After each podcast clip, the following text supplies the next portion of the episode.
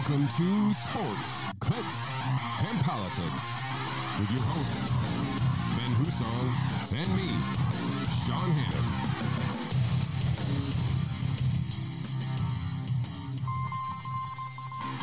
Welcome to Sports, Better switch out of that. and Politics with your hosts, Ben Hussong and me, Shawn Hannon. Welcome to Sports, Clicks, and Politics.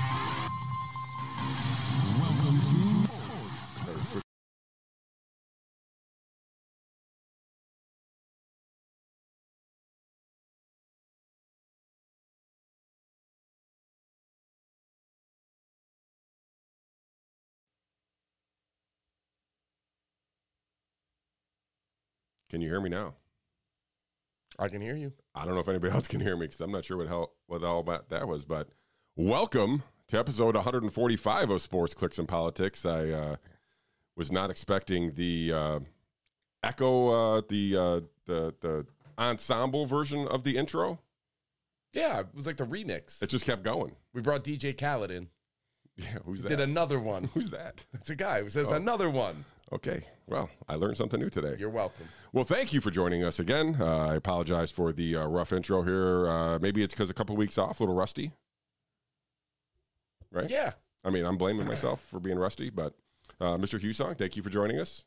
my pleasure. How was your weekend? Week was good. Uh, You got we get we'll get to your Bills in a second, That's fine. and we're going to get to some NFL stuff. you So want any to talk about your Steelers? yeah, we can talk about them terrible people. How they cost me a bunch of money. All right. Um, outside of football, NFL uh, prep preparedness, and all the uh, festivities, any other things going on in your weekend? I mean, yeah, just all the usual insanity of kids' sports and projects around the suburban homestead of trying to get all that done. And then Sunday, I actually did take a few hours to just relax and, and kind of say, I, you know, I just need one day. I'll get back to it tomorrow. But for one day, I'm going to sit around. I'm going to watch football. I made uh, cheese dip for for soft pretzels for the first time ever. It was delicious and super easy to make, by the way. Oh, nice. That came out really good. Uh, other than that, I just hung out with my kids, did a little bit of stuff around the house, did baseball practice in the morning, and then after that, I was like, you know what? I'm gonna make some good food. I'm gonna sit here and relax for like most of the day, and then like 8:30 at night hit, and I was like, wow, I have a lot of work to do to get ready for tomorrow. so I did work from like 8:30 until about midnight. well, But it was really nice to relax. we had to avoid all that work because uh, tonight's your night for the Bills. Tonight's the night, buddy. Well, we're rooting for you. I think. I don't know. I'm excited just to watch old man Aaron Rodgers. I mean, everybody's excited to watch old man Aaron Rodgers. You think him and uh, Djokovic and Kyrie were hanging out? I like to think so. I like to think so too. Well, I know Aaron Rodgers was at the U.S. Open. I don't know if you see he. Oh, I uh, didn't see that. I don't know if it was Instagram or one of those one of those social things that he does. He took a picture of uh, Djokovic playing, and then he had redlined Moderna in the background. Aaron Rodgers for you. Aaron This Rodgers should be fun. freaking growing on me. He should be. Yeah.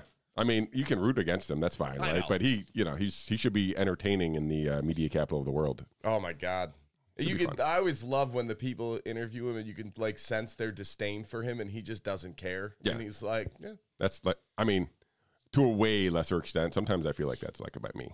yeah. Like I know this person hates me, but I don't really care. I, Uh, I, I kind of enjoy it. You thrive on it. I will. I will say that from the outside looking. I'm like, I don't care that you hate me. you enjoy Um, that, and I'll be nice to that person. You know, whatever. right? I, that, that usually makes them hate me more. But anyway, speaking of p- people who people hate, the Djoker, 24th Grand Slam singles title at the uh, aforementioned 220, 2023 U.S. Open.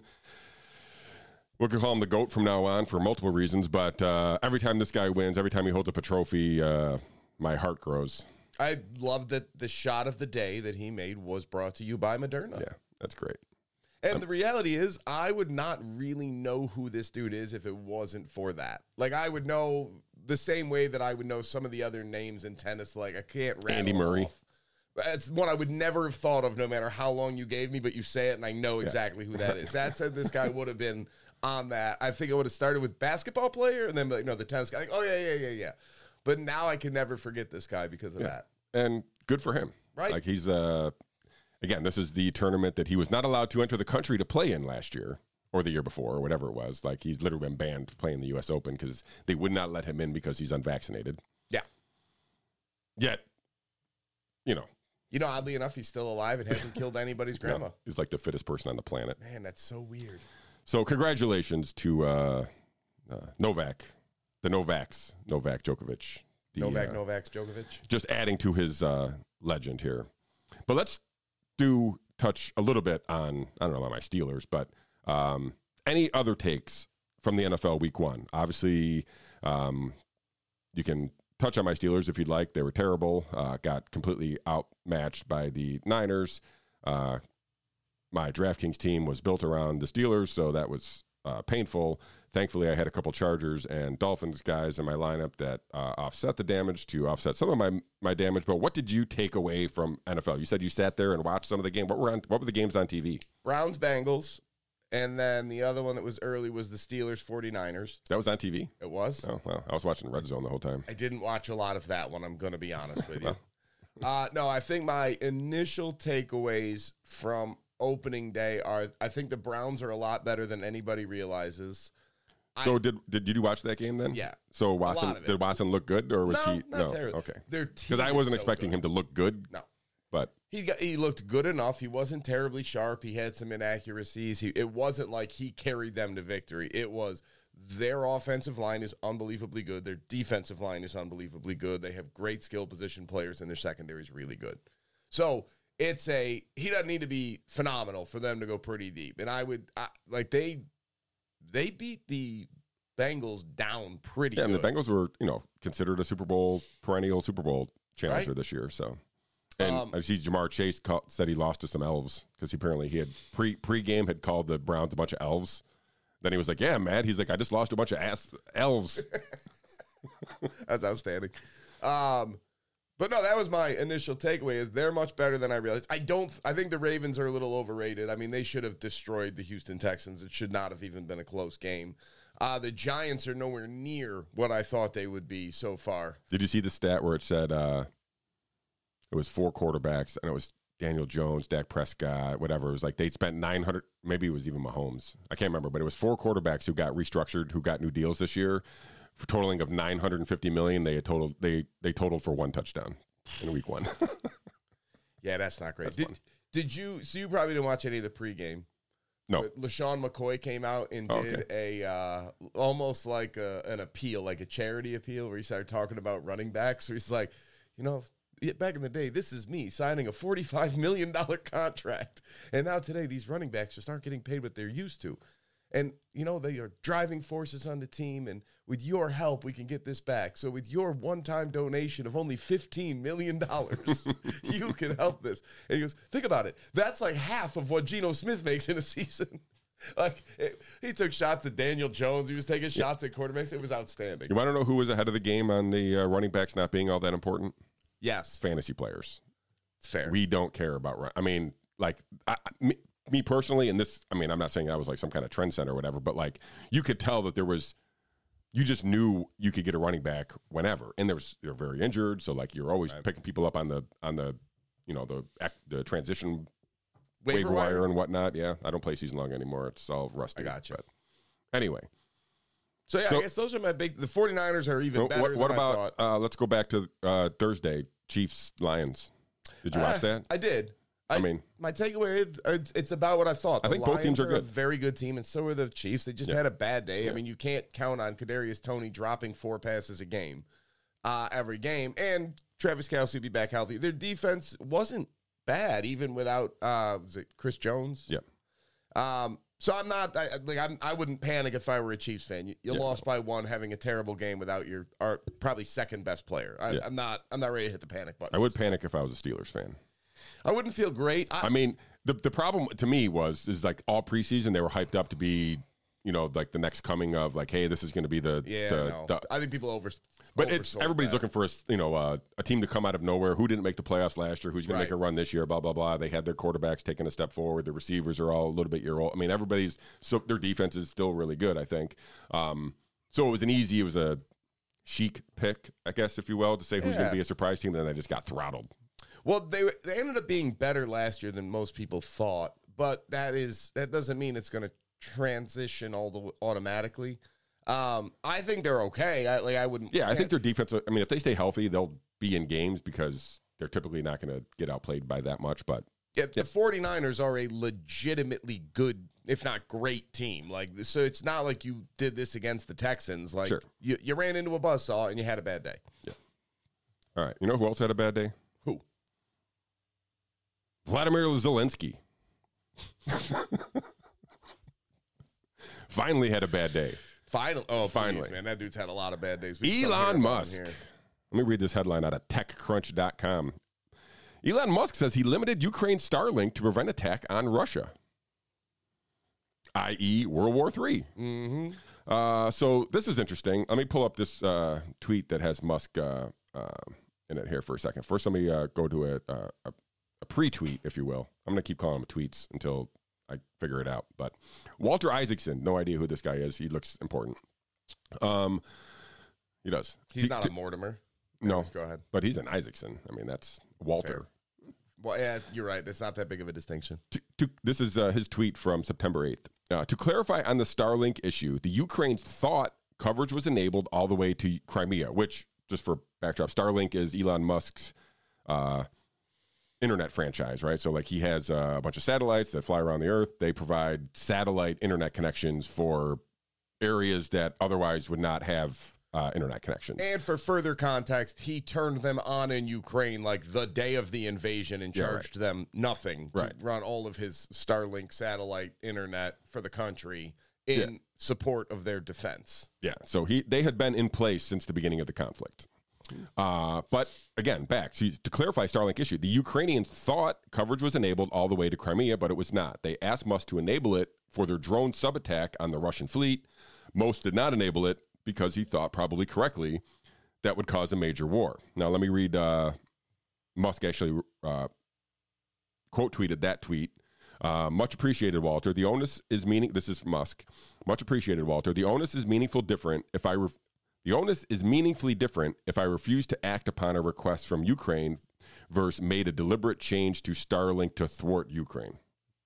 A lot of words there that I, I think he was. I know what he's trying to say, but I feel Because like he the could said it initial the initial report got released that he shut Right. Starlink down Right. over Crimea to, to aid Russia and to stop Ukraine. And then you find out, well, no, that's not what happened. What actually happened was they wanted to expand the use of Starlink, and he said no. Right. So you could disagree with that. You can say like, oh, that's awful and whatever else. But guys, he owns the company. He owns Starlink. He didn't have to turn it on for him in the first place, but he did. And then, oh well, Crimea is technically Ukrainian. Is it? Because I don't think you're correct. I, like I think that this happened in 2014 that Russia annexed Crimea, and the entire world went, "Hey, don't do that." Yeah, and it seems as Oh, though it was pretty clear that, and like I said, this is Musk here. It's like at no point did anyone at SpaceX promise coverage over Crimea. So I'm sure whether or not they actually thought they did, maybe they, maybe they, maybe they thought they could get away with it, and it's like, oh, I wonder if it goes all the way down to Crimea, and we'll get down there, and like all of a sudden they realize, nah, shit, it doesn't connect. Right. So then they made the request. Maybe they tried to do it on the down low and uh, thought that they could get the coverage further than they were actually promised. But apparently Elon's on his on his game here and has that shit down to a parallel or whatever. I mean, look, I'm I'm reminded of the sign that was in my supply sergeant's office back when I was in the army, and it said, "A lack of planning on your part does not constitute an emergency on mine." Of you made all these plans to go and carry out this drone sub attack on the Russian fleet in what I'm going to say is Russian controlled territory. And I don't think this is like recently we just invaded and we control it. It's been under Russian control since 2014. Like I, I think at some point we could say that's a part of Russia. I, I I don't know technically how that works, but if I'm in Elon Musk shoes and I'm going, listen, I'll do whatever I can to help you defend your borders, but carrying out offensive attacks in the native Russian land, I am not ready for because I am too worried that that will provoke World War III and ultimately escalate to a nuclear response. And imagine hearing that and being like, this psychopath just wants to kill Ukrainians. Yeah, no, I heard the I don't know best argument because whatever, but the I heard the argument being made, especially from the pro Ukrainians, that Starlink has government contracts and they get all this money and they shouldn't he shouldn't be able to just unilaterally say no and it should the government should be able to override that whatever so like I'm not sure what the you know in bed relationship Starlink directly has with the US government and the DoD and all that stuff but like I at least temporarily stopped World War 3 I think Listen, all right, let's let's play out as if that's totally makes sense and there's no flaws in that logic whatsoever. But you understand by the US government then invoking and saying, "No, you can't do that because we're actually in charge here and you have to allow this to happen." Then that is the United States government condoning and directly enabling an attack on sovereign Russian soil. If you don't think that's provocation towards World War III, you live in fantasy land. I, I I am sorry, but it's the equivalent again of like the same things happening with Mexico and U.S. and we invade Mexico, and then Russia helps them carry out an attack on San Diego. Uh, yeah, we would just look the other way. We would probably be like, "Hey guys, just let us take care of our own stuff over here, please." Come on, this is fantasy.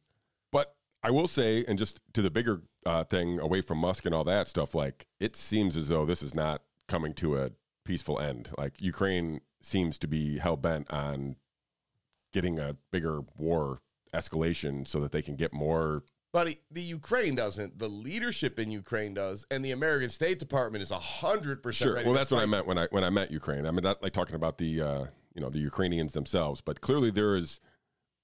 Even though it seems apparent now that they cannot win this war, they are hell bent on making sure they can instigate initial conflicts to main for as long as possible. I guess I got it.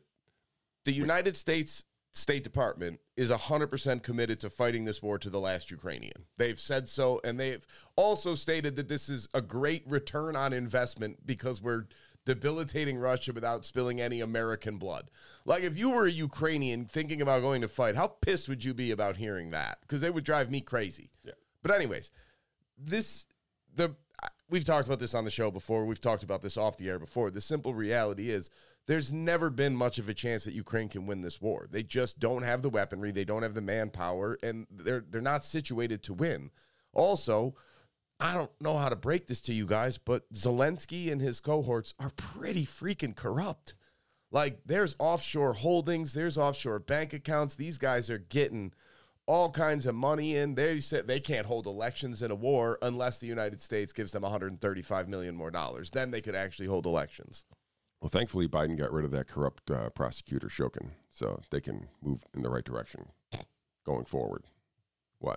Nothing. Yeah, you hit the nail on the head again. Thank God for Joe Biden. All right. Speaking of Joe Biden, good tra- good transitions today, Mr. Hussong. Missouri v. Joe Biden. If you don't know, this is the uh, First Amendment case that has kind of been making making its way through the courts. Uh, this is uh, directly, uh, I think it's uh, Jay Bhattacharya and Aaron Kheriaty are the two uh, doctors that are kind of spearheading this. But I think, I think RFK got ro- his First Amendment suit got rolled into that case as well. So this has kind of turned into the the the the main uh, uh, kind of pushback against the uh, Biden White House censorship cases against uh, specifically uh, COVID quote unquote misinformation. So.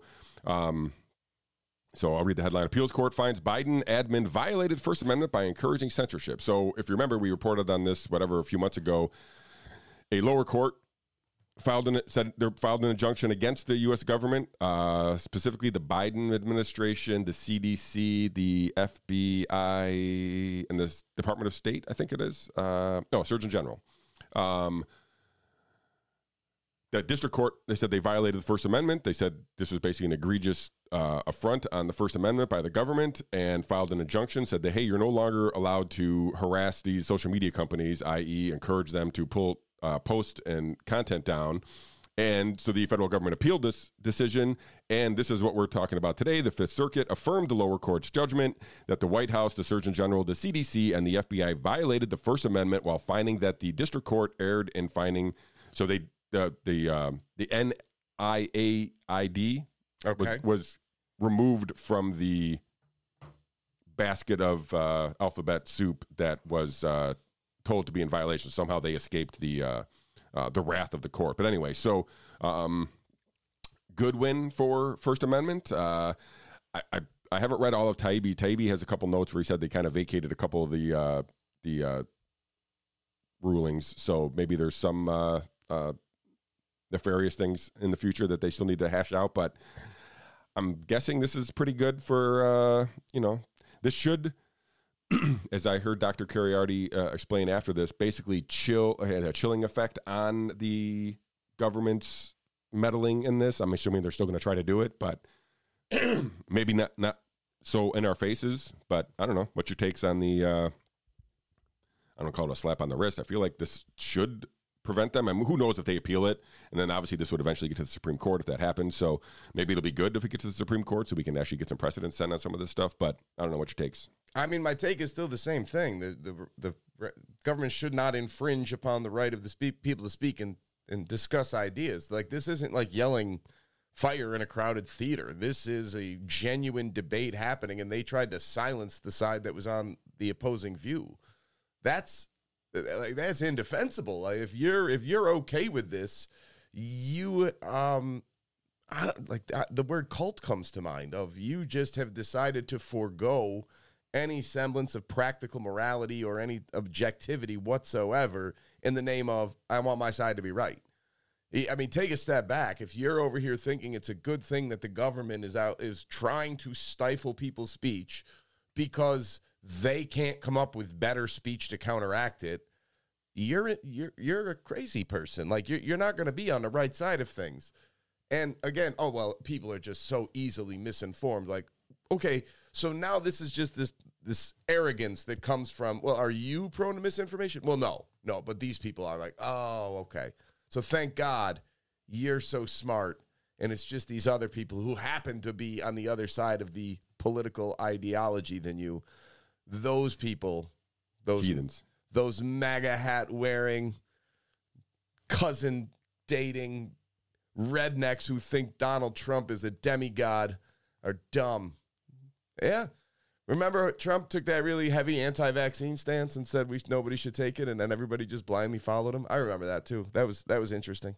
Yeah. Um, but oh, okay, wait, wait, that's not right. He wanted to call it the Trump vaccine, and and the reality, it's watching people become what they claim to hate, but the exact opposite version of it. Of you people will say anything is good just if Donald Trump does. In reality, you'll say anything is bad just because Donald Trump does. Like it's Yeah, just go to Just- the vaccine when he be, be pre. Right. You know what I mean? Like as long as it was Trump's vaccine, Kamala wasn't taking it. Uh, Peter Hotep wasn't taking it, or Hotez. None of these people were taking Nope. the vaccine until oh, administration flip. Right. And then if Trump says it's red, it's got to be blue. If Trump says it's up, then the answer's clearly down and you're an idiot if you disagree. And it's it's watching this play out that you're going, guys, not everything is Donald Trump's fault. Not every person that is supported or voted or will vote again for Donald Trump is a MAGA cultish like true believer. Now, are there more of those than I would care to be comfortable with? Sure. But it ain't half the country, all right? And it, it's not all. How many votes did he get? 77 million votes in the last election. It's not 77 million people that are there. It is, I don't know what the number is, but it's not that. But back to this idea of the government is literally trying to suppress the opposing. It's the entire reason we have the First Amendment. I blame Epstein. Of course you do. I blame the Department of Education for fail. I remember being in fifth grade and learning about the rights, uh, the Bill of Rights. And my teacher started off with everybody has the right to life, liberty, and the pursuit of happiness. I was like, okay, that makes sense. And then she said, and then you have the right to free speech. But your right to free speech only goes to the point that it doesn't interfere with somebody else's right to life, liberty, and the pursuit of happiness. And I went home and told my father that. And I was like, in fifth grade, like, oh, that makes sense too. What a, what a very nice world we live in. And I told that to my father, and he just looked at me dead in the eyes, like, no, no, that is not why we have the first. The First Amendment goes well beyond that, and you can offend somebody, and somebody can be upset about it, and you are allowed to do that because that's where disagreements occur, Yeah, and I those mean- are important. I mean, I love upsetting people's pursuit of happiness. You love what? Upsetting people's pursuit of happiness. Especially when they're trying to steal homes to build chip factories. Um, I- listen, I hope this gets appealed because I, I just kind of want the Supreme Court to rule on it, I guess, going forward. Fair. Uh, just to kind of get it out, been out of the way. But You understand how idiotic it would be for the Biden lawyers to bring this to the Supreme Court with the current makeup, right? Oh, of course, but it's you know It's over. Like, who's who's pulling the strings here? Nobody knows. Like they, they they're cl- it's clown world. yeah, I mean, you think Clarence Thomas has a strong position on the abortion movement. Wait till he gets a hold of this one and gets to talk about the direct infringement of speech by the federal government. Yeah. All right, let's talk about one of our favorite boys here, Doctor Anthony Fauci. Right. So this guy, Your boy. our boy, shows up on CNN. Seems like a safe space for uh, Dr. Fauci, or at least it had been. Wow. And I'm not even sure this is technically qualifies as not a safe space. I mean, I'm glad uh, this is an interview um, uh, conducted by Michael Smerconish on uh, CNN, and he's uh, talking to Fauci about masks and cites the Cochrane mask study, uh, which Is we're a meta-analysis of a bunch of different studies. we're gonna, we're gonna play the of video and then we'll masks. talk about it. How about that? That works. Okay, so hold on one second. Let me get the uh, audio set up here so you guys. Seems seems like like, a a safe safe space for uh, Dr. Fauci. Mike Smerconish. I'm not, I'm not sure this is technically. Apparently, something. Apparently, we are. p- Oh, I know what it is. At least one of us does. It's playing in the background someplace here. Get it together, man. I got it together. All right. No, we're good. I think I just fixed it. Uh, that's why the uh, intro was playing multiple times. I just figured it out. All right. So again, let's re- let me reset this video here. So this is Da- Dr. Anthony Fauci, and this video is from what? Uh, I don't know, like a week ago, right? Not even a week ago. Um, maybe about a week ago. But anyway, so it's doc, it's uh, Dr. Fauci on CNN uh, being interviewed by Michael Smerconish, and he's basically says, uh, you know, what do you make of all these people who don't want to wear masks and say they don't work? And then uh, here's uh, let's listen to Fauci's response.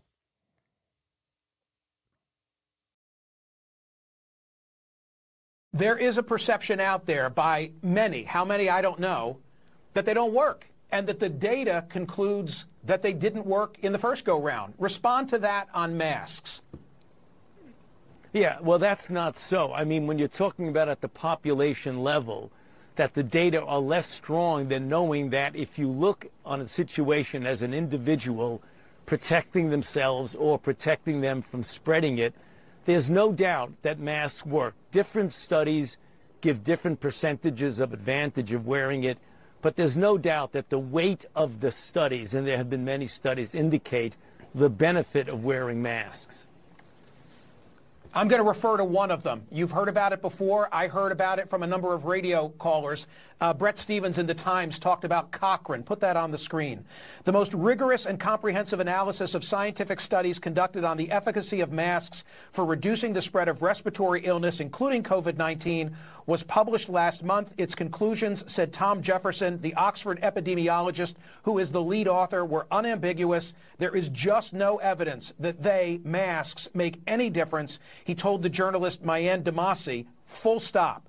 But wait, hold on. What about the N95 masks as opposed to the lower quality surgical or cloth masks? Makes no difference. None of it, he said. Well, what about the studies that initially persuaded policymakers to impose mask mandates? They were convinced by non randomized studies, flawed observational studies. How do we get beyond that finding of that particular review? Yeah, but there are other studies, Michael, that show at an individual level for individual. When you're talking about the effect on the epidemic or the pandemic as a whole, the data are less strong. But when you talk about as an individual basis of someone protecting themselves or protecting themselves from spreading it to others, there's no doubt that there are many studies that show that there is an advantage. When you took at the broad population level, like the Cochrane study, the data are less firm with regard to the effect on the overall pandemic. But we're not talking about that. We're talking about an individual's effect on their own safety. That's a bit different than the broad population level. Dr. Fauci, look back and, and reflect and tell me how would you do it differently with regard to kids? I am of the opinion that we erred on the side, this is probably inartfully said, of physical health, not emotional health. And, and, and that putting our, our kids within parameters in the pandemic was not in their best interest. Do you share that perception? And if not, why? So, Michael, are you referring to the closing of schools and the negative impact Yes. that has on development Yes. and mental health? Yeah, I am. Well, certainly Yeah. when you were, yeah, when we were dealing, Michael, with the tsunami that we saw earlier on in the pandemic, when things had to be shut down because we were having hospitals that were overcrowded and we were having freezer trucks in front of hospitals in New York and other cities because we had no place to put the bodies. That was a very, very dramatic situation that needed something immediately to stop it. The question is, how long should a shutdown have been? And I think that there's varying degrees of differences in that. And I agree that I, if you look back at the things that I've said back then, we should try as best as possible to keep the schools open and the schools that are closed to get them open safely by any of a number of means, including increasing the ventilation in schools, making sure that the people around the children are properly vaccinated. So I agree. I mean, there was a point where we had to shut down, but the duration of the shutdown is something that is questionable. And I think people rather appropriately should be examining of whether or not things should have been shut down for so long. But the initial shutting down was something that really had to have been done, Michael, because we were in desperate situations then. Given the public sentiment that I shared at the outset, people saying there's no way I'd mask up again, a final thought from Dr. Fauci. If it comes to it, we hope it doesn't, but if it comes to it, might a better approach say, let's protect the most vulnerable and allow others to lead their normal lives? Final word is yours. Well, yeah, I mean, mandating I don't think is going to happen. There may be local mandates, Michael, and people keep thinking that the federal government is going to mandate that you wear a mask. That's not going to happen, but there may be individual institutions, organizations that are going to say if you want to come to work, you've got to wear a mask. There's nothing that the federal government can do about that if people want to do it locally. I think people need to realize it is extremely unlikely that you're going to see a mandate, for example, from the CDC, which has no authority to mandate anything with regard to masks. They can only recommend it. So people essentially, for the most part, can do what they want to do based on their own evaluation of their own risk. There is a perception out there by All right. So, a couple things there we should talk about. The masks, first of all. Um, remember, this is the guy who uh, told us all at the beginning, being like, "Don't you don't need a mask? Like, uh, you know, it's not really going to help you in the real world." He gets a study that tells him the exact thing, but he's so flipped at that point that uh, you know he's on the other side of that no matter what, and uh, you know, claims that masks at an individual level somehow is sufficient uh, justification for masks for everybody when masks for everybody is clearly shown not to work. It's amazing, like that. This dude is smart. I, I mean, the idea that people are still listening to him is so. Like, guys, help me out here just real quick. If masks work on an individual basis, if I put a mask on, no matter if it's well fitting, well fitting cloth N95 respirator, apparently it doesn't matter on an individual level, and then we have people wearing more masks. In what way would that not be beneficial on a population level? Really, what he's saying is all the studies that show at an individual level that the masks work are bullshit. Right? That's he's using the bad studies that are just terrible observational studies to be like, hey, look, we put a mask on a dummy and look, it stopped a particle, so they work. Do you understand? Like we talked about one of these, we talked about a few of them back when this was all happening, and this one still stands out in my mind. Of they legitimately did a study where they had somebody cough, and then they put a mask over and measured how far away the spit went, and then they put a mask over them and had them cough again, and it didn't go as far. So they're like, conclusive, bitch, ha, take that. And you're going, well, did you have them cover their mouth when they cough? Like, well, no, that would have disrupted the test.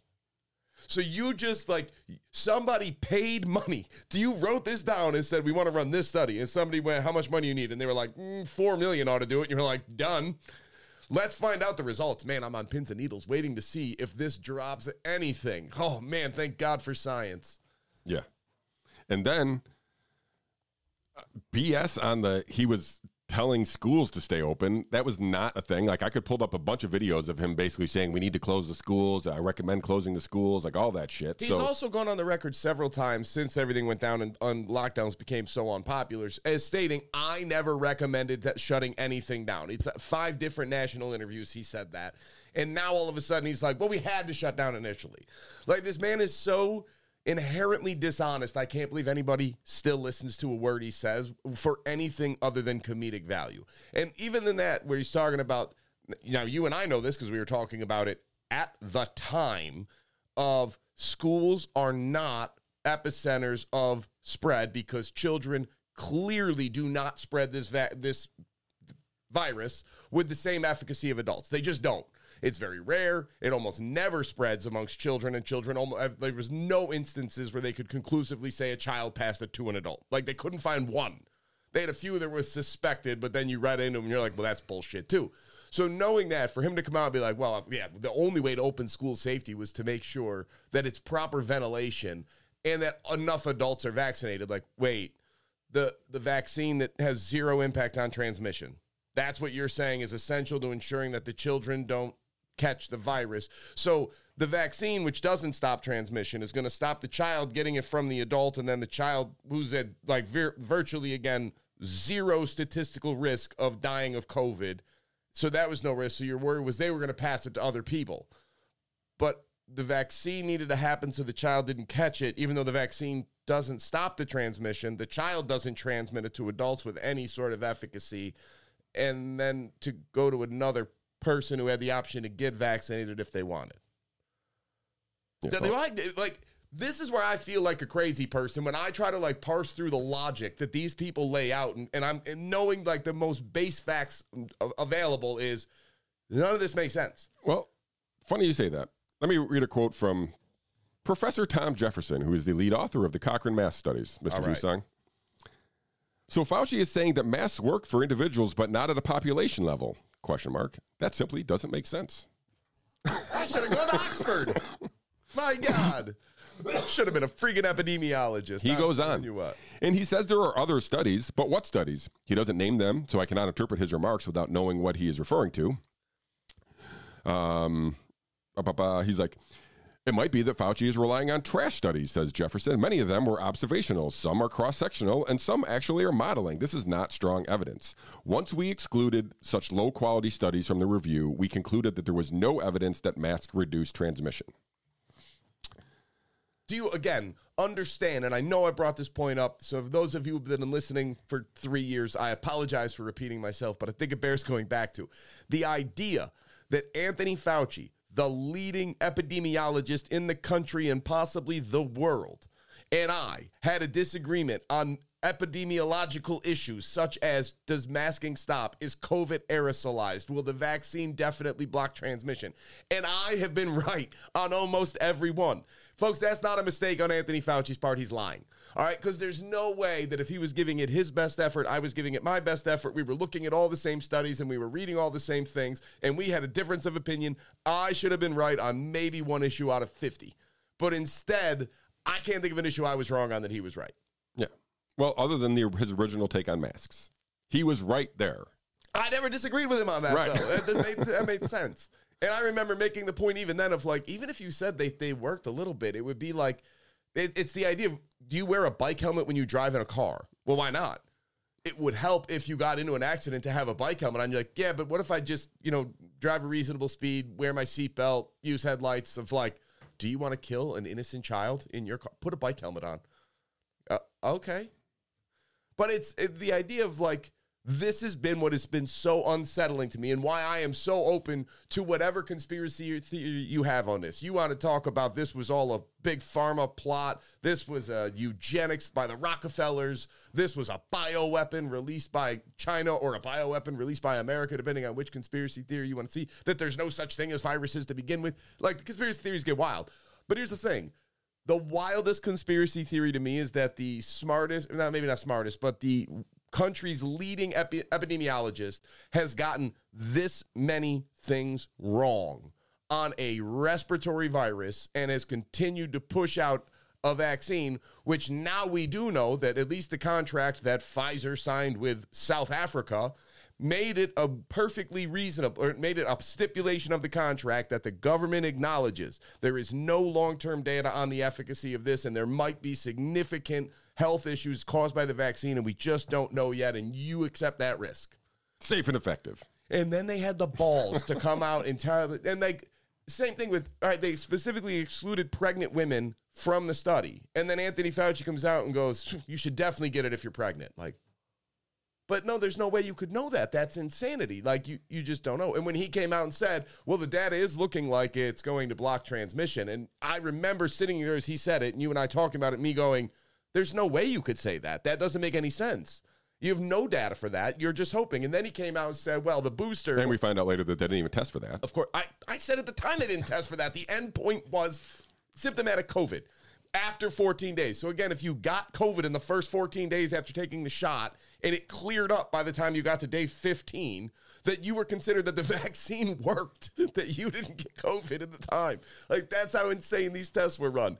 And and then it was um the, for him to come out at that point and just say that the transmission thing was bad enough and to say the booster shots were going to well we're hoping that it'll get that immunity right back up but this time it'll go for longevity too and i sat here and went no i mean that's just hope you have no data for that like it's the exact same shot a third time but miraculously this time it's Third time's a charm. Mr. it's Jones. not going to wane after 60 days the way the first two shots did Listen, cliches aren't born out of not factual, uh, like stereotypes. You know, third time's a charm, Mr. Was- you don't buy in? Right. This is what I mean. Like, guys, so you want to talk about wild ass conspiracy theories? The wildest conspiracy theory I have for you is that that dude was trying his best and gave an honest and intelligent answer to all these questions in yours and my best interest. That is the wildest conspiracy theory of any of the ones that I've heard, and the least likely to be true. Yeah, totally back that assertion. So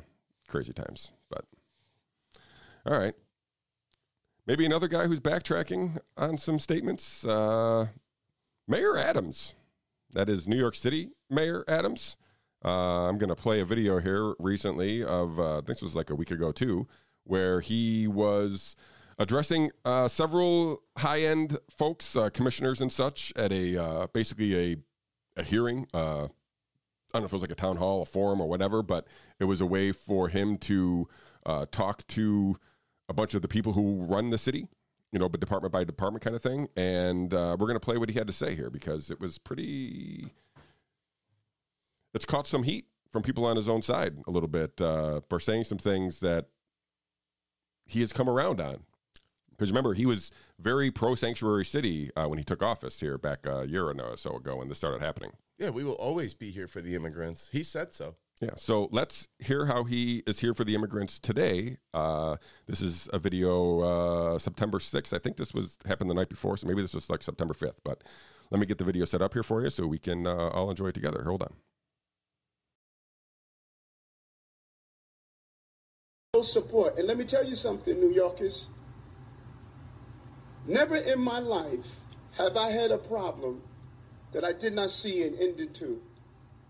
I don't see an ending to this. I don't see an ending to this. This issue will destroy New York City. Destroy New York City. We're getting 10,000 migrants a month. One time we were just in Venezuela. Now we're getting Ecuador. Now we're getting Russian speaking coming through Mexico. Now we're getting uh, Western Africa. Now getting people from all over the globe have made their minds up that they're going to come through the southern part of the border and come into New York City. And everyone is saying it's New York City's problem. Every community in this city is going to be impacted. We had a $12 billion deficit that we're going to have to cut. Every service in this city is going to be impacted. All of us. And so I say to you, as I turn it over to you, this is some, some of the most educated, some of the most knowledgeable, probably more of my commissioners and deputy commissioners and chiefs live in this community. So as you asked me a question about migrants, tell me what role you played. How many of you organized to stop what they're doing to us? How many of you were part of the movement to say, we're seeing what this mayor is trying to do, and they're destroying New York City? It's going to come to your neighborhoods. All of us are going to be impacted by this. I said it last year when we had 15,000. I'm telling you now, with 110,000, the city we knew, we're about to lose. And we're all in this together. All of us. Staten Island saying, send them out to Manhattan. Manhattan is saying, send them out to Queens. Queens is saying, send them out to Brooklyn. No. It's not the game we can play. Open the floor up.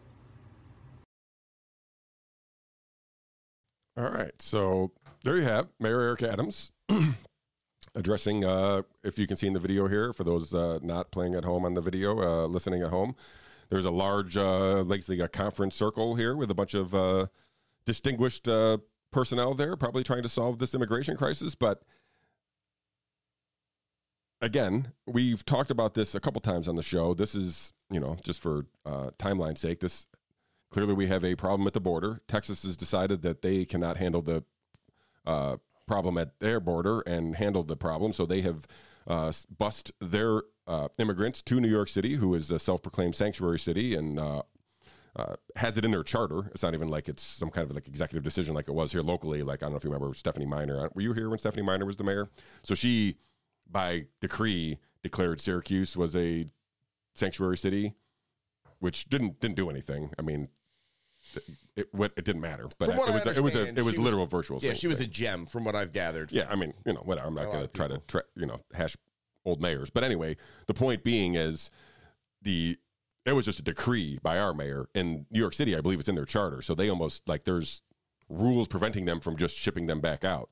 Um, as he mentioned here, there are it's it's not southern, it's not South American immigrants. These people are coming from all over the place. Um, you know, they're at 110,000 uh, immigrants. Uh, I shared something, I don't know, maybe like a week ago where they were, you know, at 107,000, they had already spent something like $5 billion for 100,000 people. Oh, you did send that to me. That's Right. right. So now they're, they're it's gonna it's continually going up. So the fix is fix the border. I don't know how New York. I mean, obviously we've already dealt with this locally here a little bit, where uh, our our county executive, uh, multiple county executives in the uh, upstate region, central New York region specifically, made executive orders basically outlawing certain hotels and certain establishments being able to take these these immigrants, which has so far, I think, held up in court. And uh, you know, Salina was destined to get some, but that they backtracked on that. So as again at the end of the video here, he's talking about you know how one borough is blaming the other, and they're trying to basically figure out how to bounce these people around. Which is you know I'm not. We can have a whole other conversation about the having sympathetic cause for these people who are leaving these war torn countries or crazy whatever. That's a whole other conversation. But there's clearly a problem going on here, and it's again using Eric Adams' words. He doesn't see an end in sight. It's it's bad. I think this is going to be, and a bunch of people on his party team, you know, the uh, the local New York City basically immediately called him a xenophobe, a xenophobe, and was uh, you know stoking the fires of the the the white white you know racists, whatever. Like so, I mean, it's all just stupid nonsense that follows all this stuff. But you can clearly see, I think he's beyond frustrated here, and is you know if he's calling this kind of meeting, he's looking for ideas. Life comes at you fast. I like you, you go from the most pro open border and sanctuary city advocate in the in the land to now we're closed real quickly once it once the reality of this comes in. And I think this is where you're coming we're we're kind of a turning point right now. I think it'll continue is that the people that have advocated that there's nothing wrong with keeping the border open and if you have a problem with all of these migrants coming in then you're xenophobic and racist and you know Morally repugnant, as Morally uh, Erie uh, County Executive Mark Poloncarz. Poland cars, that brilliant gem of a human being. Um, but in the reality is, We could do a whole show. We could do a whole show on Poloncarz. I'm so glad I don't live in Erie County anymore. So anyway, so like, but here's the reality: if somebody that's I can't speak for or or some. It's a better way of saying this. If somebody is xenophobic, are they going to be in favor of closing the border? Yes, of course they are. But being in favor of closing the border doesn't make somebody xenophobic. It means that this entire operation is completely untenable. There's no way to do this and have it work out well. And, I, and that is what we're getting to that turning point of. You can say what you want, and if I say like, look, uh, the, the, you can't just keep putting migrants into United States and having the process work this way. It's insane. It makes us susceptible to allowing human trafficking. It makes us susceptible to having forced people that like don't want to be here. People coming into essentially slavery to come here. Like this is really, really bad. It's going, and then there's only so many services available. And if you keep shoving people into all these cities, of course you're going to get more crime because you have a bunch of people that are destitute in a foreign land where the locals are already kind of turned off by it. Where what do you think you're going to get? Like this is exactly what's going to happen. So now you're at the point where, for those of you that want to shout xenophobic and racist and all that, for anybody that points out this problem, enjoy it because I think you got about one more year before you get turned on. Yeah, this is going to be a. I mean, I could see this leaking into like the New York races in 2024. Absolutely. So, And especially as they try to spread this problem out throughout the state, because what people outside of New York State don't seem to realize is that outside of New York City, it's a pretty red state. yeah, and like I said, even we'll point to these. You know, we'll talk to Erie, Erie, Erie County real quickly here, but Poloncarz, the Erie County executive, basically, again, I, I referenced this earlier, basically called those our county executive and those like him who were passing these executive orders banning the uh, uh, influx of those immigrants into their hotels and such, called them morally repugnant, allowed them to accept uh, uh, asylum seekers uh, slash immigrants into Erie County, and then proceeded to have two sexual assaults by two of those immigrants within like ten days, and therefore has now subsequently blocked all future uh, migrants from coming to Erie County. So exactly to your point. People, you know, life comes at them the fast. They came at Mr. Poloncarz pretty quickly. Uh, in basically two weeks, made a complete 180. Yeah, it's it's weird. It's almost like not every single culture, person, um, and community around the world shares our exact values for how I don't know women should be treated, or what's the proper place of men, and what's the proper interaction for this society. And when you just have them come over and shove them in, it's almost like that doesn't go away. It's weird. But it seems a little racist that you would think that you could just bring them here and have everybody get along. That that just seems like you're not respecting their cultural differences. Yeah. So you get what you ask for ultimately. And if this is what you want, and listen, I don't feel any better about it. I don't live far enough in the country that this is not going to be a problem for me Yeah, sure. eventually. But I do think that the problem's going to get so bad in the cities that something's going to be done before the problem reaches how far rural I live that, that to get all the way out I'm there. trying to catch up. I it's a good move because ultimately it's I don't see any way this goes well. Yeah. I just I reading the tea leaves. It's a when you do this, and I I've said this all through COVID. I've said this all through everything. Of it's not that I believe or disbelieve in the science or statistics or whatever else. Above all else, I believe in incentives. I believe if you follow incentives, you can predict the results. And what are what are these current rules incentivizing people to do? It's incentivizing people to come to America illegally. It's incentivizing people to come from all over the world, come in through Mexico and come into this country and get bus somewhere. And you're lied to and said you're going to get housing and you're going to get all this stuff. When in reality is we don't have the space. I, I'm sorry. Like I wish we did, but we don't. So what do you think's going to happen? That people are just going to go, oh, well, I guess I was misled. Let me get back over to Uzbekistan. All right. I already owe somebody $15,000 and he seems like nobody I want to mess with because he got me in here. Um, you know, nice Mexican gentleman with the same last name as a cartel. Uh, but maybe he'll take me back and give me my money back. Yeah, it's a it's it's a bad situation. It's awful. And again, I don't, and just like the mayor, I don't see an end to it. Like until until somebody decides to focus on stopping the influx from people coming at the border, it won't it will not stop. Nope. All right, another uh, Democrat in hot water, even with some of her own party. Bum, bum, bum. Couldn't believe Ted Lieu. Did you see Ted Lieu? No. Hold on. I'm Let so me ex- shock your world in a second. God, what a dumbass that guy is. I can't Wait, wait, to see what wait. he said. I'm so excited. New Mexico Governor Michelle, I don't know how to say her name, Lejean, Sure. Lujan Grisham issued an emergency order suspending the right of law abiding citizens to open and conceal carry firearms in crime ridden Albuquerque and the surrounding county for at least 30 days after declaring a public health emergency in response to a spate of recent gun violence. Now, my understanding is, is they have these gun stats that trigger the public health emergency. So they have set up some arbitrary framework to be able to implement a emergency when one arises. So apparently Albuquerque and the whatever the I think it's I can't remember the county name or something with an E. Anyway, their county that houses Albuquerque apparently reached that trigger, reached that threshold, whatever threshold. I'm assuming this governor's crackpot team of stop gun violence decided was the right measure. Uh, apparently triggered that, and here we are. Public health emergency. Now this. The last shooting was uh, like an 11 year old at a minor league baseball game. Very sad, obviously. Um, this was the trigger. Uh, apparently, the you know whatever the the last metric caused the metric to be triggered anyway. So Sure. Suspend the Second Amendment for 30 days there in uh, Albuquerque. You think that's going to go over well? yes, yes, I do. But I am intrigued now. What did Ted Lieu have to say about it? Ted Lieu said Governor Act was unconstitutional. Came, yeah, came came out and said that this is not good, and that uh, has questioned her. I don't know that he's actually calling for impeachment, but has definitely questioned the, the constitutionality of her uh, public health declaration. I was stunned. I had to read it a couple times that Ted Lieu was actually in agreement with something I said. I'm looking to see if I can find his uh, tweet here. I thought I had it in this little uh, thing here. There's my boy Justin Amash. Speaking of Justin Amash,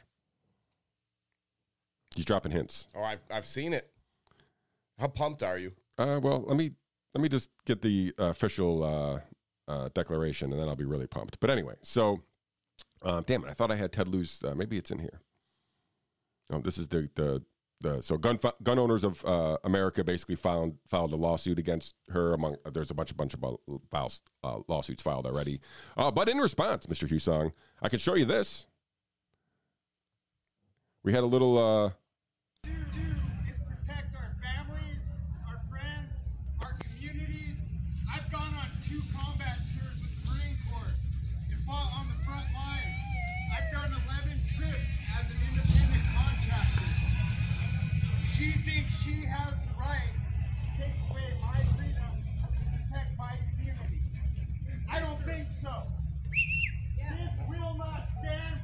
Not comply.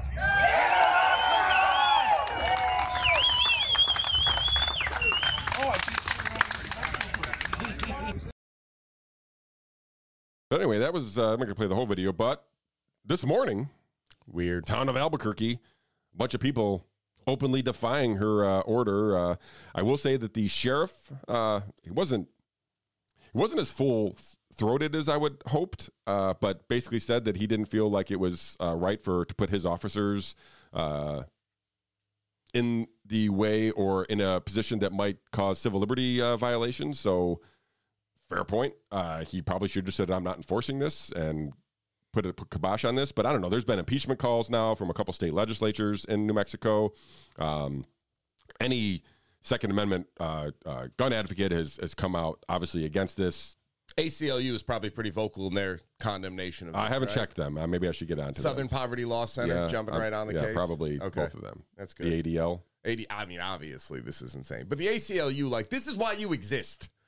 The America's Civil Liberties. This is a civil liberty, even if it's one you don't particularly like. And in the immortal words of Voltaire, I may hate what you say, sir, but I will defend until my death your right to say it. This is the same idea of we have the Second Amendment, whether you like it or not. You could try to get it overturned, but there's no way you got the votes. So instead, you just want to be like, look the other way when this happens, and that's crazy talk. And I like, I've seen this pop up a few times, one of which was your boy Ben Davidson, Oh yeah, that if the government can suspend rights, then no law is valid, and I'm not paying taxes. yeah, I can get on board with that. yeah. I'm down. We got to get Ben back on the show. We do. Talk about the end of the world. I I'm gonna, mean, I'm gonna. I got to find this Ted Lieu quote for you because that was pretty.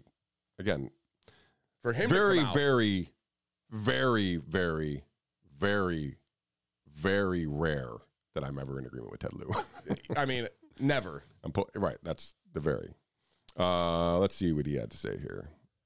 All right, he said, I support gun safety laws. However, this order from the governor of New Mexico violates the U.S. Constitution. No state in the Union can suspend the federal Constitution. There is no such thing as a state public health emergency exception to the U.S. Constitution. Yeah. Well, when you've lost Ted Lieu, Man, it's when you know you really screwed up. so I, you know, I don't know the inner workings of New Mexico's, uh, you know, state legislature and uh, if she's well, if she's popular or not popular, or how much uh, uh, uh, support she would have. But I wouldn't be surprised if. Uh, remember, this was floated by Hochul. The same exact thing: gun violence, public health emergency declaration, blah blah blah. So. As I pointed out many times before on the show, I feel like during the Biden administration specifically, the federal government specifically has tried to throw everything they possibly can of their agenda into the public to try to move it forward while they can blame this guy if it doesn't go over well. I think this is just in that same group. I mean, they're just like, hey, let's see if we can get this. Let's see how the public reacts to this idea of a public health emergency on gun violence. And we got to start someplace. So let's start with New Mexico because, again, this has been floated in other states. They're going to keep trying this with different stuff. It's Yeah. not just going to stop with guns. Like, once they saw what they could do with COVID state of emergency, it's on. Yeah. That's why I, when I hear anybody say we need to declare emergency, like my, it's a, it's repulsed. Like, nope, nope. There's not emergency. No, I, I still like it in the uh, the immortal words of one Mr. Kevin Ryan. Anytime you see politicians and windbreakers giving a speech, you could rest assured stuff's about to get weird. it was something to that effect. That's fair. A, a lot of a lot of rules are about to get passed once you see the the politicians and windbreakers. All right. Anything else on the uh, tyrant in New Mexico? No, like this Suspending the so- Second Amendment? I'm, I'm glad she did it because this is such a clearly, it's such a clear litmus test for everybody. Of all right, how do you come down on this?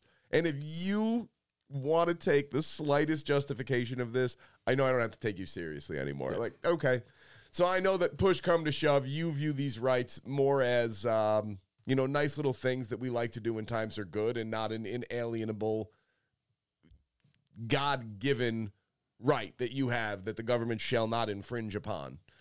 Uh, so I'm going to recommend you read a history book. Uh, you're probably not going to. Well, maybe they're just going down the list. I mean, they had the First Amendment one they got they lost on, so now they're going to try the Second Amendment. They're just going down the list. One at a time. Yeah. One at a time. They only got, they only got the another year left here with Biden. For Listen, we lost the Third Amendment, or sorry, we lost the freedom of the press already with Operation Mockingbird. So I don't, I don't know what's going to happen with that. I one. mean, the NSA has already violated the Fourth Amendment by a lot. by a lot, so you know. Uh, alrighty. Well, on that pleasant note, Yeah. All right. Anything good besides uh, I don't know, go Bills tonight or Yeah, uh, let's go Bills. Let's let's make sure that the Bills get a win. I don't know if I can do anything about that. Any, any player I should uh, and the Bills? You think tonight's going to be a, a viable uh, fantasy player that might be uh, under the radar? I mean, the two options for that. I mean, I'm, I'm only I'm going to play a fantasy team that only consists of Jets and Bills. I like it. So like you got to So the uh the options are fairly straightforward. My my number one and number two is James Cook is is the number one running back Okay. in Buffalo, fast guy, good hands, so he's got a shot. But it's the Bills and they don't use running backs, so that's a dicey play. And the other one is the uh, the rookie tight end they took, Dalton Kincaid. Okay. Is he going to start or is it still? Uh, I mean, I think they're going to go with two tight end cents with him Okay. and Dawson Knox, but that's just my guess. I have zero faith in Ken Dorsey whatsoever as an offensive coordinator and think he should have been fired last year, but that's neither here nor there. So now we'll see what he comes up with. But if I was going to, I mean, obviously Stefon Diggs is a right. is a given. Josh Allen's a He's given. he, they're always on the radar. but if you want the under the radar Yeah. guy, I would say James Cook and Dalton Kincaid would be my one of those guys I could see going off in a big way. But yeah, and honestly, and you know, this is just DraftKings specific in these one game shoot. It doesn't. You just almost, almost inevitably, one of these rando tight ends catches a touchdown, Right. You know, and then that's the that's the deciding thing. So One catch, three that, yards, I'll keep one that in touchdown. mind during my research tonight. There you go. All right. Other than that, go touch grass. Go talk to Yeah. some people. I've had a great two week stretch of hanging out with my neighbors and having an absolute blast, and that makes me less depressed when I read stuff Yeah. on Twitter. Yes, It's good. it's always good to it's be a good outside. balance. Yeah. All right. On that note, We thank you all. I didn't tell anybody to like the video because I got discombobulated. I didn't tell anybody to subscribe to the channel. Nobody's listening to us right now anyway. How are they supposed to know? How are you going to come back next week if you don't subscribe to the channel? So hopefully by this time you're still here and you subscribe to the channel. We'll see y'all next week.